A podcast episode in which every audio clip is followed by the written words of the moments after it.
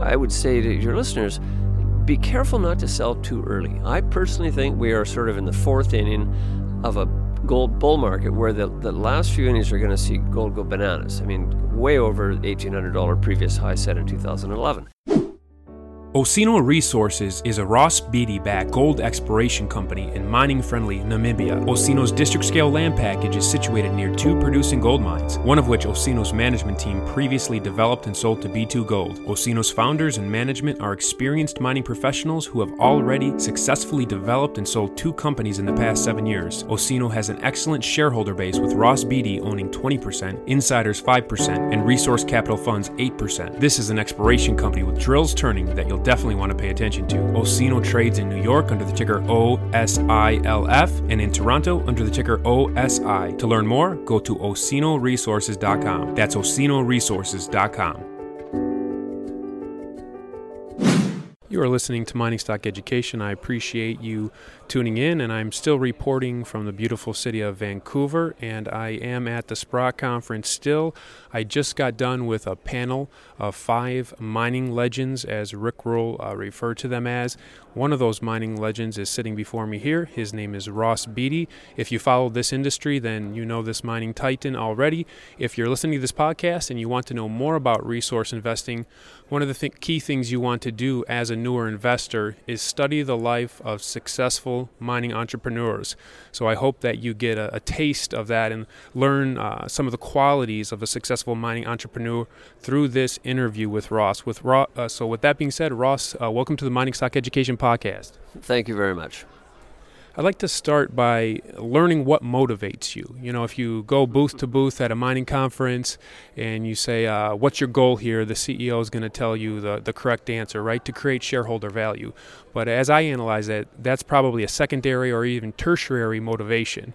Most people are motivated, in my opinion, by uh, ego or money, fame or fortune, gold or glory. But uh, people are even motivated by things. What, what's the purpose of the gold or glory, as I analyze it? When you kind of do a psychoanalyzation of yourself, what do you think? What truly motivates you to do what you do? Well, a little bit of it's the glory and the money and, you know, very much ego gratification that comes constantly when you have success. I think anybody that doesn't, uh, says he doesn't believe in that is, is, is lying. Uh, and in my case, uh, either I have a an ironclad ego that, that uh, needs constant stroking, or I have a very shallow ego that needs constant stroking. In any case, uh, there's some of that for sure. But um, I will also say that, you know, we only have one journey through life, and you know, you want to be doing something that's fun. And if something's successful, it's fun. Uh, it's true that creating wealth for yourself is fabulous, but if you can create it for thousands or even tens of thousands of other people, it's even more fabulous. And the one thing that's very cool about the mining industry specifically is that a good mine, a good a good discovery that creates a, a, a mine creates hundreds and hundreds of millions of dollars, and very often billions, and, and even occasionally tens of billions of dollars for entire communities and countries. So the mining business is one that generates gigantic wealth. And often that's forgotten when people invest in it. It's certainly forgotten when people complain about it, as they do from time to time. Uh, so I'd say just the narcotic uh, joy of success, repeated success, it just makes you want to go back again and again. One of the neat things about this business is also discovery, and you can only have that in a few businesses. I mean, you can do it in an R and D business where you discover a, a you know a gene or a, or a or a chemical. You can do it in oil and gas, although it's a pretty boring business, let's face it. But mining, you know, a good drill hole that converts uh, might cost fifty or a hundred thousand dollars, and it might discover something worth a couple billion. That's pretty cool. You're really generating real wealth there. So a good drill hole, it really is. Uh, I wouldn't say like Robert did today. It's as good as it's it's it's it's better than sex. I wouldn't agree with that, but it's pretty pretty darn good, and it's addictive, and you just want to do it again and again. So you know a whole bunch of things, um, and also I guess just to finish off your long answer to a simple question. Um, You know, I'm not much of a of an engineer. I'm not much of a uh, a carpenter. I don't know how to wire two, you know, two wires together. Uh, but I'm good at building companies. And so, you know, I've found something I'm good at. I've stuck to it. It's worked all through my life. Um, it's been a tremendous journey, a lot of fun. A lot of people have helped me do this. Um, and, and on the whole, you know, we've had way more wins than than than than uh, than, than losses. And um, I, I've just had a wonderful time, and I, I, I wouldn't do anything differently if I was to do it again. And when you say you're good at uh, building businesses, uh, building businesses is essentially building people, isn't it? Well, it's it's a bunch of things, you know. Uh, it, it's it's people are important. Definitely, you need to have a good team with you. You have to have people that are smart and trustworthy, and, and so on. But to be honest, uh, it's way beyond that in the mining business. You have to get your commodity right. You have to get your cycle right. You have to go to places that people want you to work and not want you to go go away. You know, it's it's it's very boring to have, you know, roadblocks and strikes and that kind of thing. If if you're in tough places, you want to stay away. I worked. I went to Russia trying to overcome that that problem, but I, I got I got blown up because Russia just is a dump. It's a terrible place to explore and a terrible place to build things. Russians are just brutal people in terms of treating foreign investors badly, um, and and so that was for me a a, a mistake because I should have known better, but. Um, the, the prize was so great that I overcame that what I thought was uh, the risk factor because of the size of the reward. Um, so it's more than just, in this business, it's more than just people. It's having a good gut instinct of, of, of exploration success yourself. It's an ability to put to put deals together. Uh, you've got to finance. There's a lot of good geologists that can't finance their way out of a paper bag. Uh, so I would say a lot of skill sets come into being a successful entrepreneur in this business.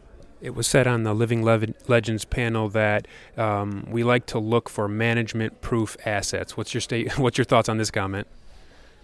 Well, that's uh, that's an easy thing to say. It's a rather more difficult thing to do um, because you know world-class assets are really rare. And in my experience, I've I've actually seen complete idiots uh, get lucky. Uh, they don't. It doesn't happen very often, but when it happens.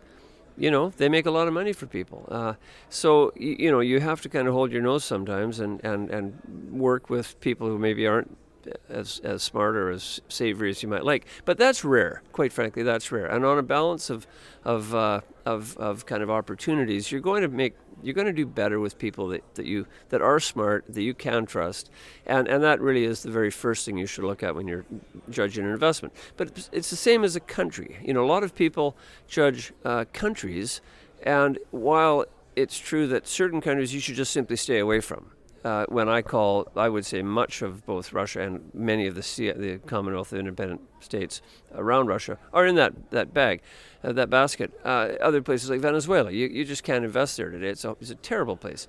But you know, don't be too clever about that, or too cute, or too you know you know analyze things too closely, because things that are terrible places today tomorrow might be wonderful, and the opportunity to get into terrible places cheaply.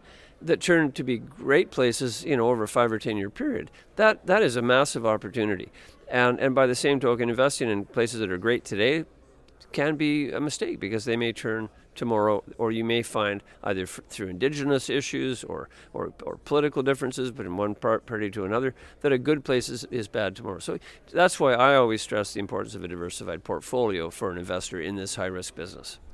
That's uh, definitely a contrarian perspective, which you articulated. Uh, one of the comments that was said on the Living Legends panel was you have to find other people's mistakes and make money from them. And that's one of the things you're doing with Equinox Gold, isn't it? Well, you know, with Equinox Gold, we're also, um, in a certain sense, the the mistake that you're referring to was a company that started building a mine when gold was eighteen hundred dollars an ounce and ended up... Uh, having that construction complete when the uh, gold price had dropped down to thirteen hundred dollars, and six months or eight months into the, the mine life, the gold price is eleven hundred dollars an ounce. So right there, you lost the, the, the profit margin from that mine, and eventually it had, it had to shut down. Now, there were other problems there as well, and th- they did make some mistakes. And so what we're doing now is we're trying to fix the mistakes and get into an environment where the gold price goes from twelve hundred dollars to, you know, back up to eighteen hundred dollars, and I think that's what's going to happen right now. And that's the importance of timing. Um, so, so it's not that simple, you know, because we're in a cyclical business, uh, when the tide is going out, when the metal prices are dropping, really, it's hard for a genius to make money. Um, it's just tough. You lose that margin. And that's the difference between being in the mining game, by the same token, oil and gas is the same, uh, versus building a, a you know, a, a, a computer or a, or a car. uh, where it's all about marketing. We don't have any marketing risk. We sell our products on world markets. That's one of the nice things about our business. But we're price takers. We just take the price as it is, and if the price drops, we're out of luck. And if we've if we've borrowed money betting on, a, say, a fourteen hundred dollars gold price that goes gold goes down to eleven hundred dollars, we could be bust with the smartest people in the world, the best project in the world. Just bad luck. On the other hand, you get your timing right. It's it's a, just a joyful experience. The tide comes in, all ships float. I recently took place in a private placement, and this company is a sponsor of this podcast, that being Osino Resources. You also own twenty percent of that company. Uh, this is a gold exploration company in Namibia. And w- when I was talking to Hayadan, the C E O, he said, uh, yeah, Ross was a geologist many years ago in this country. Perhaps you can share with us that story. Sure. Well, actually, uh, Osino is a good example of, of the things that I actually like and therefore invest in. So I've got a handful of investments like Osino. But the very first thing that Osino impressed me with is the C E O. Like, Hayadan is just a super guy. He's smart, he's pleasant, he's honest, he's hardworking. All of those things are really, really important. And he's got lots of experience in the area that, you know, not a lot of other people know about. It's it's an underexplored area, Namibia. Haya lives there. He he he just lives and breathes and dreams that region. So he's he's smart. He's experienced. Like, it's really hard to beat that formula. Now, he is exploring. He is in a high-risk early-stage exploration business. So I'm financing high-risk stuff. And when you finance high-risk stuff, you have to take the chance that your investment's going to go to zero, because not everybody finds gold mines. But you're improving your odds if you invest in good people with reasonable prospects in a in a in a region which should be good for gold investment long term. And Namibia is a fabulous jurisdiction today. I'm going to bet that it's going to stay like that, but you know what? It's it's a bet, so I, I it's one of many of those kind of companies. I've got another one in Finland, another one in, you know, believe it or not, uh, uh, Kyrgyzstan. So, you know, that's that's for me, that's a big stretch. But in Kyrgyzstan, the, the opportunity there is so humongous that the reward, you know, overwhelms the risk. Uh, and and with, with a guy like Hayadan, it's way lower risk on the people side, on the jurisdiction side, but it's pretty high risk on the exploration side. And I'm going to bet that his hard work and his tenacity and his own team are going to beat the odds and make that a successful play. Yeah, Rick Rule has told me in interviews that he never uh, invests big with a younger C E O unless he has a solid first-hand referral. Uh, the story, as I understand it, with Hayadan is that you had a positive experience with uh, him in Ecuador. Is that correct? Absolutely. I, I, I got to know Haya there, and uh, and he's one of those highly investable individuals. Yes. Very nice guy. Excellent. So as we conclude, Ross, uh, we have uh, investors of all skill levels and ages listening to us. It's uh, mid twenty nineteen, the summer doldrums, although gold is a little more exciting right now. What final advice would you like to leave with my listeners? Well, uh, if anybody has held gold stocks for a while, um, I fell in love with gold in sort of two thousand fifteen, kind of close to the bottom of the market, in my opinion, bottom. It had been a bear market for four years. Gold had gone from eighteen hundred dollars down to about ten fifty. And I mean, I have plenty of other investments in nickel and zinc and copper and, and silver, of course, but, but just talking about gold for a second. Uh, I got in, you know, very close to the bottom. I mean, I didn't know it was the bottom. I just knew it wasn't the top. And it, and, and this is a cyclical world. So you've got to play these cycles. And, and gold broke out really in, in uh, January of two thousand sixteen. It went up from ten fifty to uh, maybe eleven fifty or twelve hundred, twelve fifty. Went back to eleven fifty, bounced around twelve hundred for the longest time. And then, bing, this year it's up to fourteen something. Well, that's quite a move, and most of the gold stocks have all done better than that, because equities always outperform uh, gold on the way up, and they underperform gold on the way down. That's just the way, you know, beta works and, and leverage works. But um, but I I would say to your listeners, be careful not to sell too early. I personally think we are sort of in the fourth inning of a gold bull market, where the, the last few innings are going to see gold go bananas. I mean, way over eighteen hundred dollars previous high set in two thousand eleven. And there's all, don't, don't, you know, I could go on for an hour about all the reasons for that, which I'm not going to. But just let's say I happen to believe in gold is going to have a lovely run. If you have gold investments, maybe take some money off the table. They've made, they've made pretty good money this year, but do not sell everything. The big money is yet to come. And that's what I'm counting on in, in my gold investments. And my biggest one is Equinox Gold right now, the company I'm trying to build into a million ounce gold producer. This is Mining Stock Education, and you've been listening to mining legend Ross Beaty. Ross, I really appreciate your time. Thank you for speaking. Thank you very much. Pleasure. Thank you for listening to this Mining Stock Education podcast. Please subscribe and share with like-minded investors. Visit us on the web at mining stock education dot com for more resources on precious metals and natural resource investing. At our website, you can also sign up for our free newsletter for interview transcripts, stock picks, and more.